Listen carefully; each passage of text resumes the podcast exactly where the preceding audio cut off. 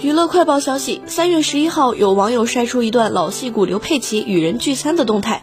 画面中，刘佩琦头发全白，脸上皱纹明显，不过精神状态非常好，正在和两位黑衣男喝酒。三个人碰杯后，立刻一饮而尽。刘佩琦一口闷，气势十足。喝完酒，他的头微微轻摇，一脸满足。他的左手手指还敲打着旋律，兴致高涨，感觉很享受。桌子中间有两个装饰雕塑，左边是金光闪闪的两匹马，从底座开始就奢华高档；右边水晶样式的神兽身上透着金色，十分稀情。